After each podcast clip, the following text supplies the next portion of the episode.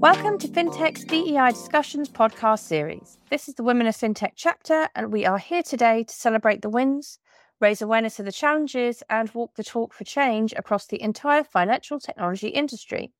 Today, we are joined by Anelya Grant, co founder of Just JustPaid. She is here today to tell us how she walks the talk for inclusion across the sector and what more she wants done. Anelia, it's great to have you on the podcast. Thank you for joining us. Thank you. Thank you for having me and greetings to your listeners. I'm excited to share some of my part of my story, a story of JustPaid, and share the inspire other women to get into fintech or take a change in their careers. And I love that. That's a great start to this. So let's let's hear a bit more about JustPaid. I love your mission. Tell us all about that. So the birth of JustPaid is quite a thorny one. In a summary, JustPaid is a platform to allow to streamline a process of revenue management, workflows around the invoice billing, collections, and tracking your receivables. It's very simple. And it came through real pain point of me working for about 15 years. I was working uh, uh, as an accountant. I had uh, my own accounting company where I was working with over 800 startups in Silicon Valley, where billing would be, sales would be hard, but uh, collecting cash would be even harder. There was no automation. It's always been relying heavily on people to get the work done.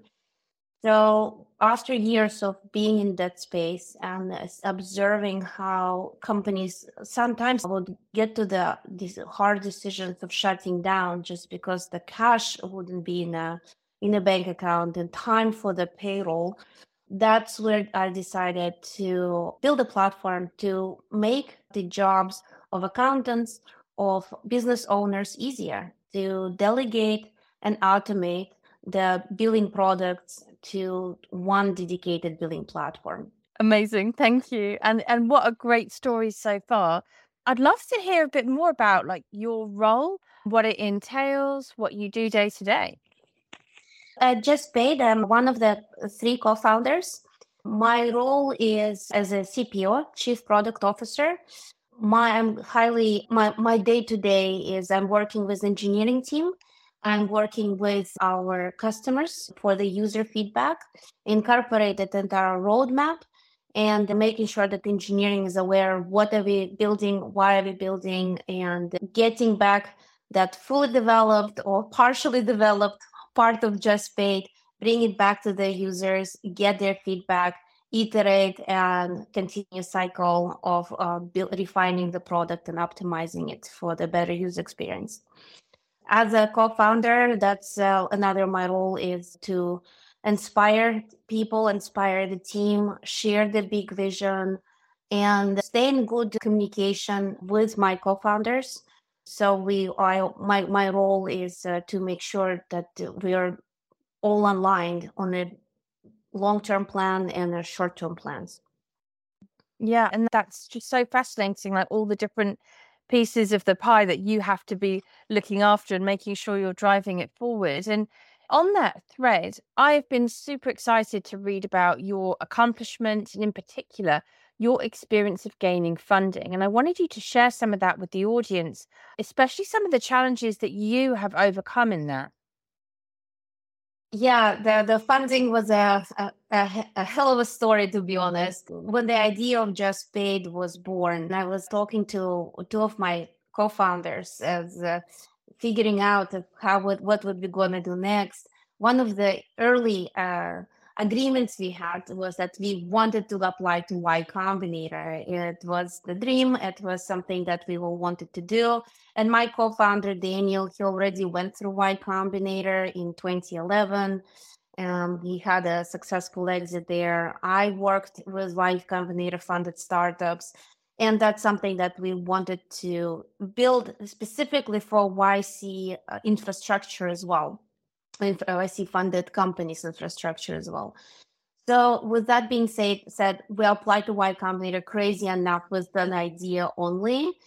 Granted, with uh, fintech, uh, with our diverse team, with um, various expertise level either me being a subject matter expert my co-founder who ran already a successful company before my third co-founder build um, billing solutions previously. I, I guess that inspired that gave some credibility and inspired investors and we were able to carry the story through our fi- uh, financing route through when we were raising our money from angel investors it does help that we were we raised a lot of money from operators who turned into investors.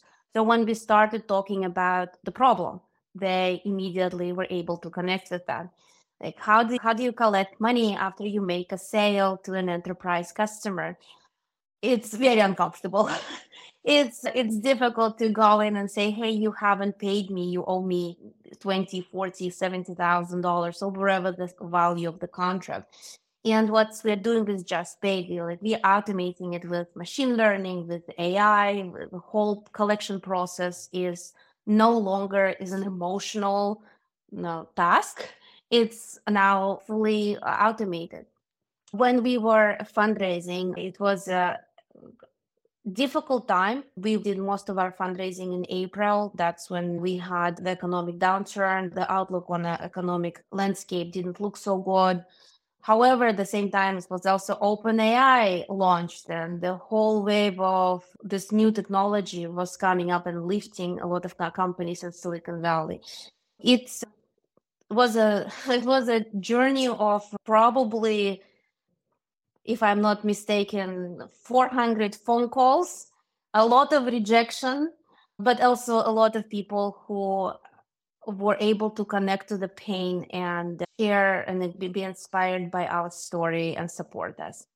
Like, this is such a great story. And thank you so much for sharing it with us because I think the the stats right now are so gloomy for people receiving funding but no one's really sure about the story. What actually do they need to do? What do they need to prove? What do they what evidence should they share? And actually, how many times do you need to ask for this?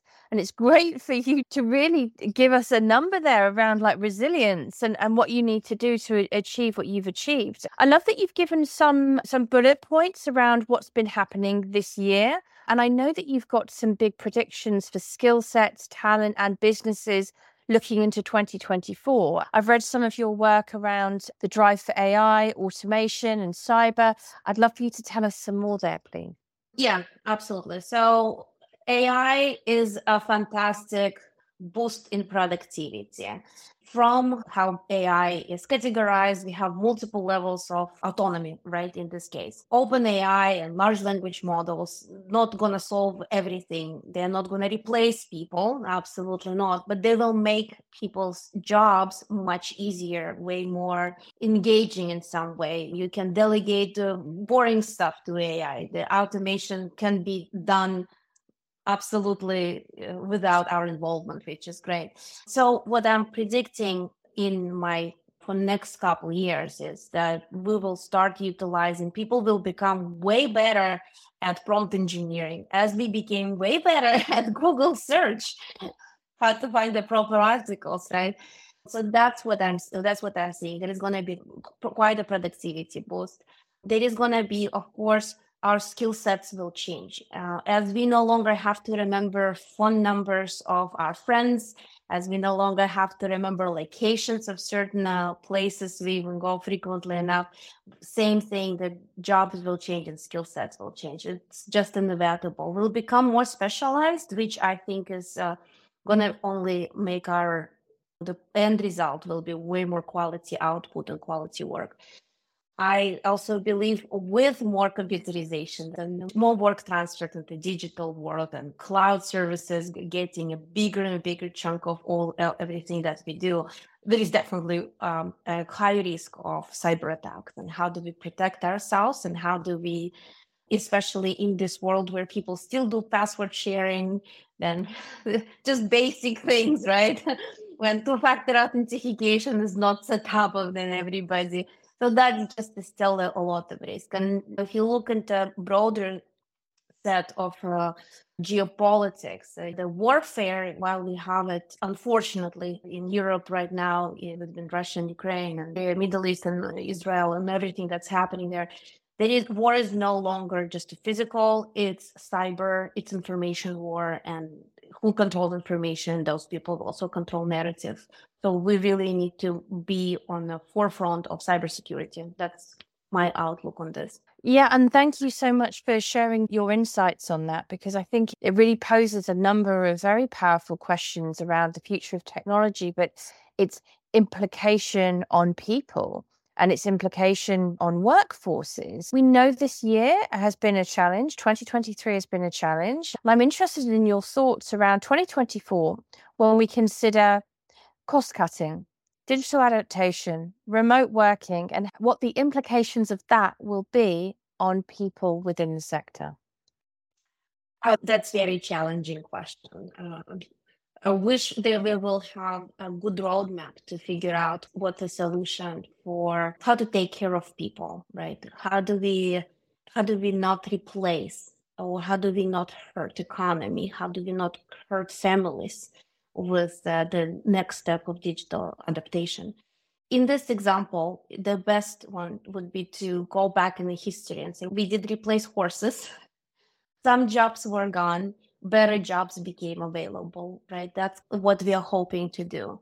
With those changes, we really need to be careful and we cannot rely on government for, to create protections for us, it's going to take forever and they're going to miss the mark. Uh, we really need to do it internally with establishing our own third party agencies um, that will be more dynamic and more at, uh, attuned to the market needs and um, you know, market uh, downfalls as well. It is a very tricky situation, but it's inevitable. At this point, the Pandora boxes were open. We cannot go back. And if, let's say, countries in European Union will decide that this is no longer what we are doing, AI is bad, which is not. but if the attitude will change and there'll be like a more protectionist rules will be set up, we will not protect other countries to develop, and then we will be outcompeted. So this is not the battle we want to lose in technology. And again, thank you for sharing your insights because I think there's often so many sides to the story when it comes to some of these huge topics, especially the topics that affect individuals so deeply. And this podcast, I always ask the question around what can all of us do to build a more inclusive industry? And I think you yourself, you've been really walking the talk for different perspectives and opinions in, in everything that you've been doing within your career and building your company. What would you like to see other people doing to really drive forward industry inclusion? For industry inclusion, we just there is multiple perspectives right as a ceo as a c-level executives you can start making the change within your company right away that is up to you to start hiring diversely. It is up to you to start hiring women. It is up to you to start hiring people from different backgrounds, from different educational backgrounds, from different cultural backgrounds. It only enriches the company's culture.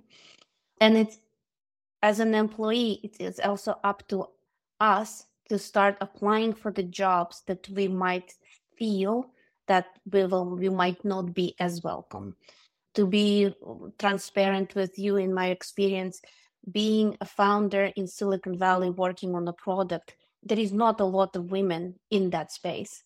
There is not a lot of women who are building in the fintech industry as well. But if, if we don't do it nobody will. We just have to take this mindset that if not me then who else? And take responsibility and ownership. There is nobody else will step up and tell you you know what? Now i think it's your turn to be a ceo i think it's now your turn to be successful. Nobody will do that and we just have to do it ourselves. That's my perspective on this. And what a fantastic perspective. Like i absolutely love it because you're so right. Who am i waiting to tell me? Oh oh nadia it's now your turn to really be a success, we have to grab it ourselves. And what a wonderful way to bring this podcast to a conclusion. Thank you so much for joining me on FinTech's DEI discussions. And I'm super excited about you and your business. And I'm so, so happy that you've been on the show today. So let's listen, let's learn, let's walk the talk. Thank you. Thank you.